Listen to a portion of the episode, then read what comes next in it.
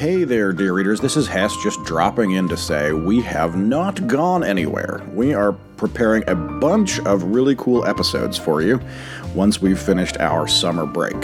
So, uh, we have decided to organize future episodes into two parts a fall and a spring section each about 20 episodes, which will allow us to be more organized, focus, and deliver some really compelling episode topics.